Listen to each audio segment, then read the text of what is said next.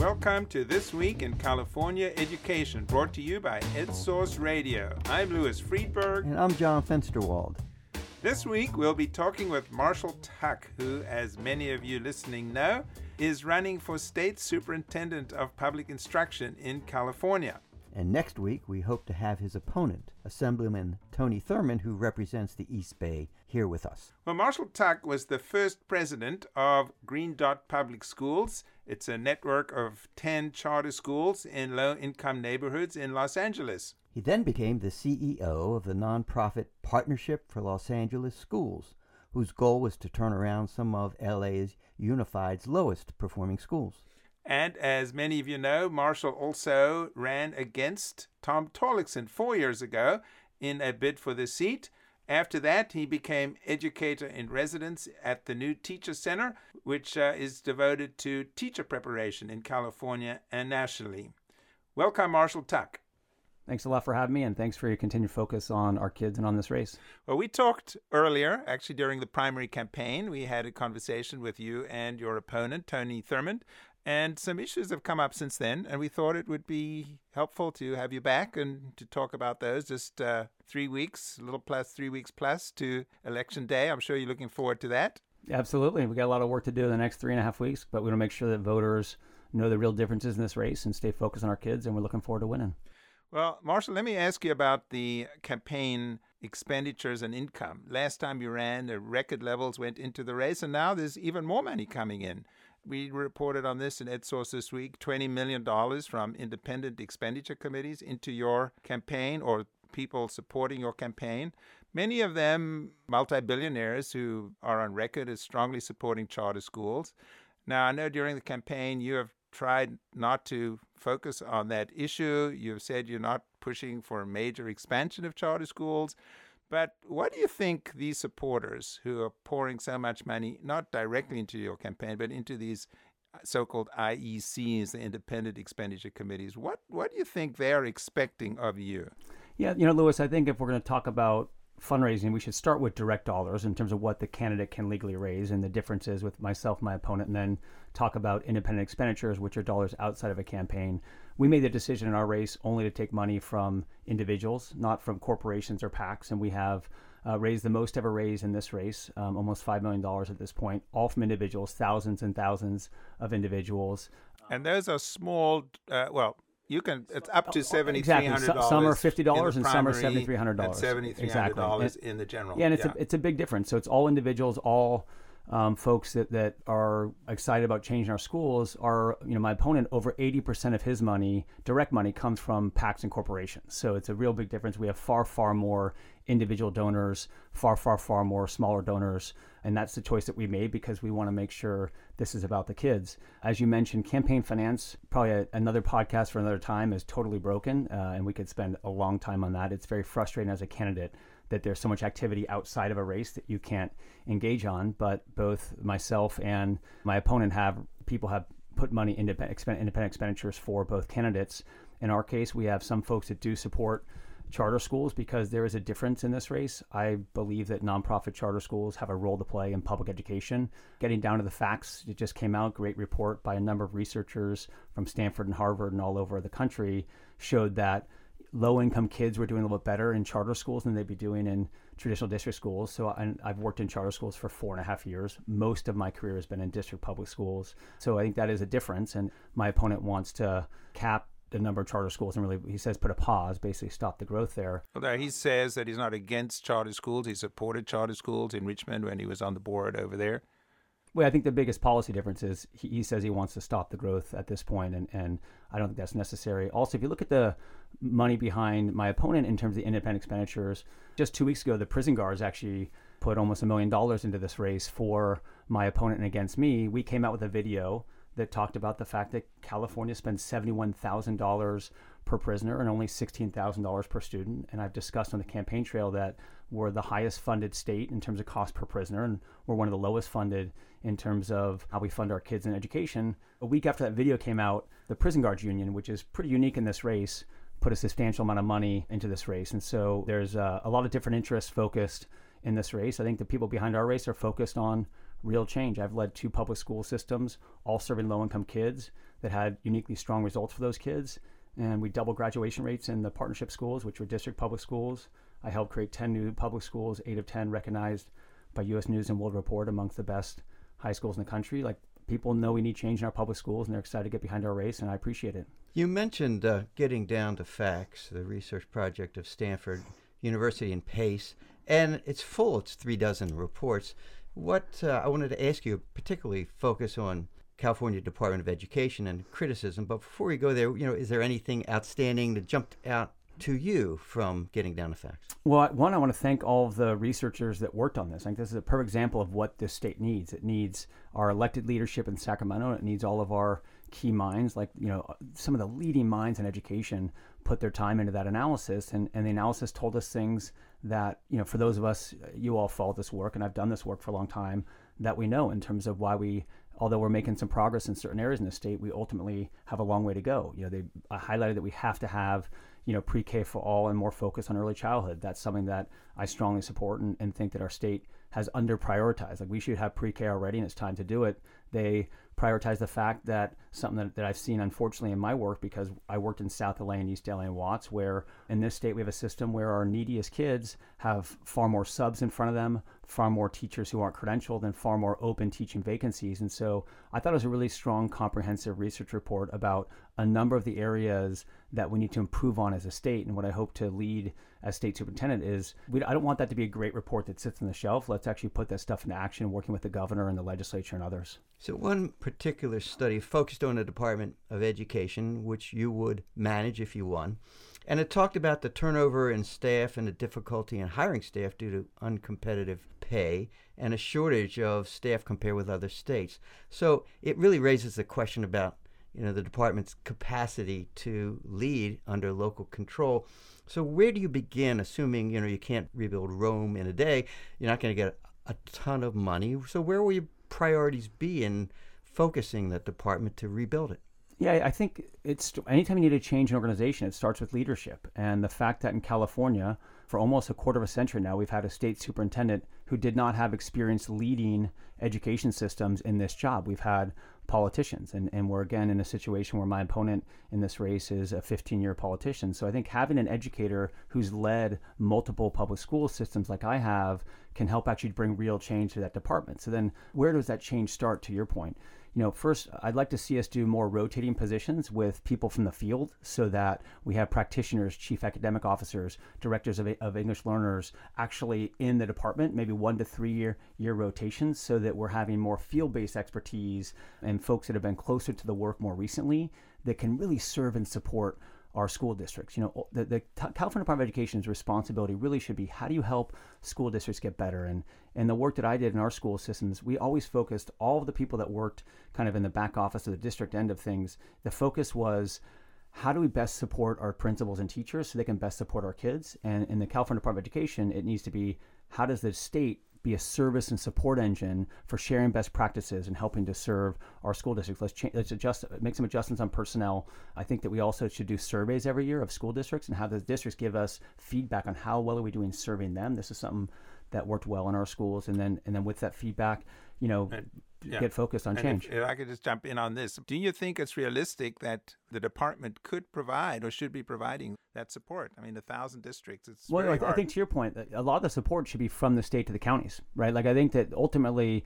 You know, in schools, always think about the work as the closer to kids you are with decisions and focus, the better, right? Which is why in the school systems I led, let's give principals and teachers as much you know authority and autonomy as possible then let's serve them. And to your point in this state we've got 58 counties. We also have you know the CCEE right? That's actually another entity focused on support. So I think we have to step back and say what's going to be the core phenomenal competency of the state? What's going to be the great competency of the counties and, also the CCEE. I think at the core of the state, the state should be great at identifying what is working in the field because they can look across the entire state to figure that out. And then whether it's the county whether it's the CCEE, whether it's actually school districts that are providing that capacity building support to other school districts. I think you do that based on where is the most effective support. So just, you know, one example of that is that the core school districts, which are at this point, I think still eight of the largest districts in California, they had a situation where Long Beach Unified, which was doing some really good stuff in its schools, was lending personnel to go build support and capacity in Fresno. The state should be helping to facilitate those relationships between county and district or, or maybe even district to district. We're speaking with Marshall Tuck, who is running for the post of State Superintendent of Public Instruction. Another area that was in getting down to facts was an inadequate data systems for supporting K 12 early education and higher education aren't linked, and then districts complain that they don't have the kind of information that they need to make decisions based on what's effective and what isn't. So, give an example, make your case for better data. Well, I think this is a perfect example of why we need real change in our public schools and why we need new leadership in Sacramento around public schools because California, you all have written about this, we're one of only six states in the country that doesn't either have or isn't working on a pre K through 16 data system. And if you don't have good data to identify what's working in terms of both within schools and then being able to see which schools are sending the most kids to community college or, or for university and having those kids be successful, then you can't learn well. You know, th- this state, we're, we're sitting here talking, we're in Oakland, we're in the Bay Area, the technology capital of the world is the Bay Area. And, and our state doesn't have an effective data system for kids. And for those of us that, that have led in schools, you know you have to give data to principals and teachers and counselors and others to help them get better, to find out which practices are working and do more of it. In the partnership schools that I led, we would we would every month sit down with our principals and look at across our data and say which school was doing the very best redesignating our English learners.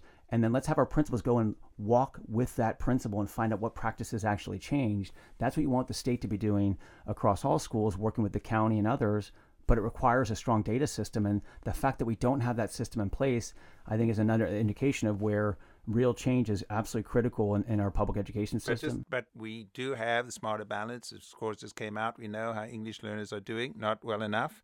So, what more do we need? I mean, what where do you see as the gaps? Well, I think the biggest gap right now is we don't have our data systems connected between K 12 and higher education. So, when you think about you know, what, what do you really want to track for a student that went through a certain elementary school or middle school or high school?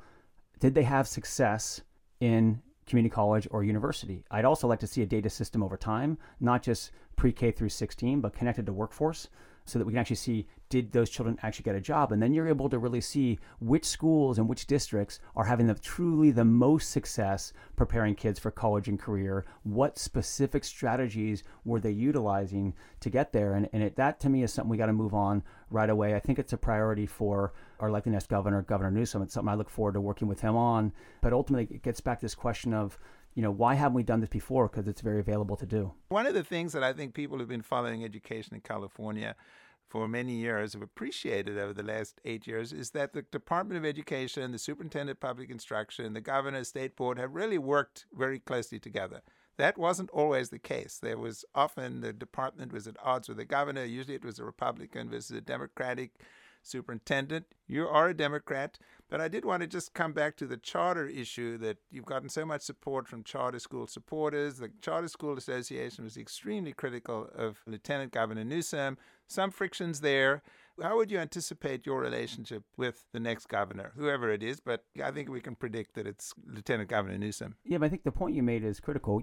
This state needs real change in our public schools. We've got, as we're sitting here now, there's 6.2 million kids in public schools and over 3 million can't read and write at grade level. So we need big change. That's going to require a governor, state superintendent, legislature, business leadership, labor to all come together and work together on this issue. And the good news is I have a, a, strong pre-existing relationship with Lieutenant Governor Newsom, and I look forward to working very closely with him. We have a strong mutual respect for each other. And if you look at his agenda, he says, let's get serious about pre-K and early childhood, which is also one of our top priorities. So, you know, he's got to win the election, but I assume he will. And, and certainly uh, I'm supporting him and, and, look forward to working closely with him to, to move our schools to where they should be in this state, which is every child in California should have an opportunity for good education. And that's what we need to do. You mentioned smarter balanced results. They hardly went up in this latest round, uh, fourth year of testing. In fact, there was a big dip for 11th grade. So, how concerned should we be? And if you were in office next year and scores were flat again, what would you do?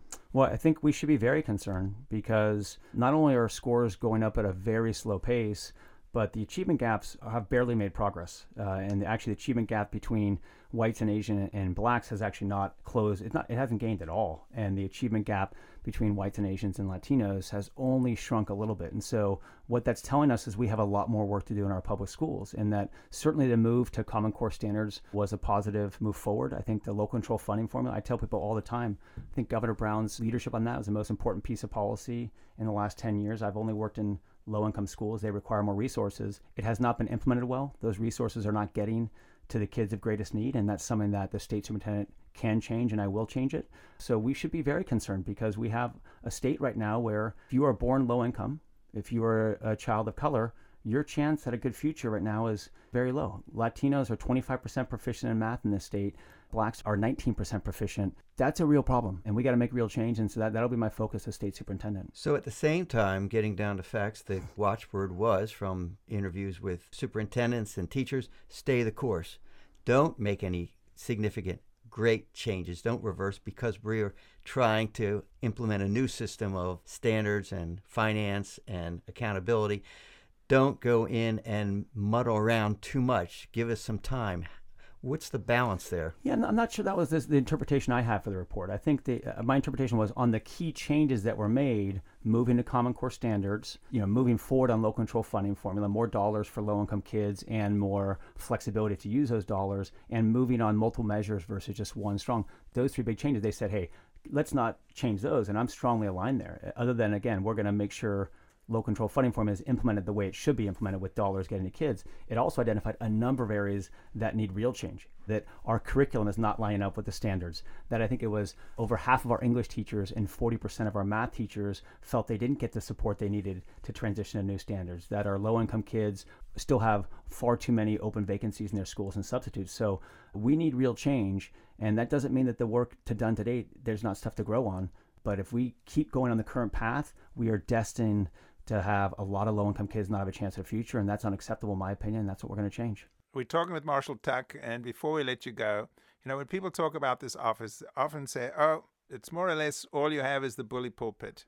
And I just discovered this week that the Constitution, which is in your this position is prescribed in the California Constitution, but it just says that it will be a superintendent of public instruction, doesn't have any actual duties. What do you think you can do most effectively other than being an effective spokesperson? Yeah, well, we could do a lot. I think one of the reasons that people see this position as a spokesperson is because it's been held by politicians, not people who've actually led education systems and driven change. And this job actually has, you have the responsibility to interpret current law in the books for school districts. And we saw with the current interpretation by the existing state superintendent around local control funding formula, we literally saw hundreds of millions and billions of dollars that were supposed to go to low income kids not get there. So there's real power and, and, influence in terms of interpreting laws. There's also the ability, as we talked earlier, to really support counties and districts to get better at sharing quality practices. You know, one thing I want to do is every year the state gives, you know, awards for teacher of the year and principal of the year. Let's actually give those teachers and principals and counselors stipends, have them do a Google Hangout, you know, three, four times a month where they're sharing their quality practices and the state can become a phenomenal engine for helping educators learn from each other and facilitate that. So there is significant amount of influence and direct power this job has if led by somebody who's really focused on real change, if led by somebody who's an educator, not a career politician. And that's that's my focus, that's my background, and that's where we'll be. Well, Marshall, thanks for coming back and visiting with us. We're going to not only publish this podcast, but we'll also be updating our webpage and, and continuing our conversation and getting some answers to other questions. Great. Yeah, thanks. Thanks for focusing on it and looking forward to a lot of conversations over a long time in the future. Our kids need a lot more from us, and we all need to step up for them. That was Marshall Tuck, who is running for State Superintendent of Public Instruction in California. And that just about wraps it up for this week in California education. Tony Thurmond, who is running against Marshall Tuck, hopefully will be on next week. And continue to watch for our coverage of the campaign.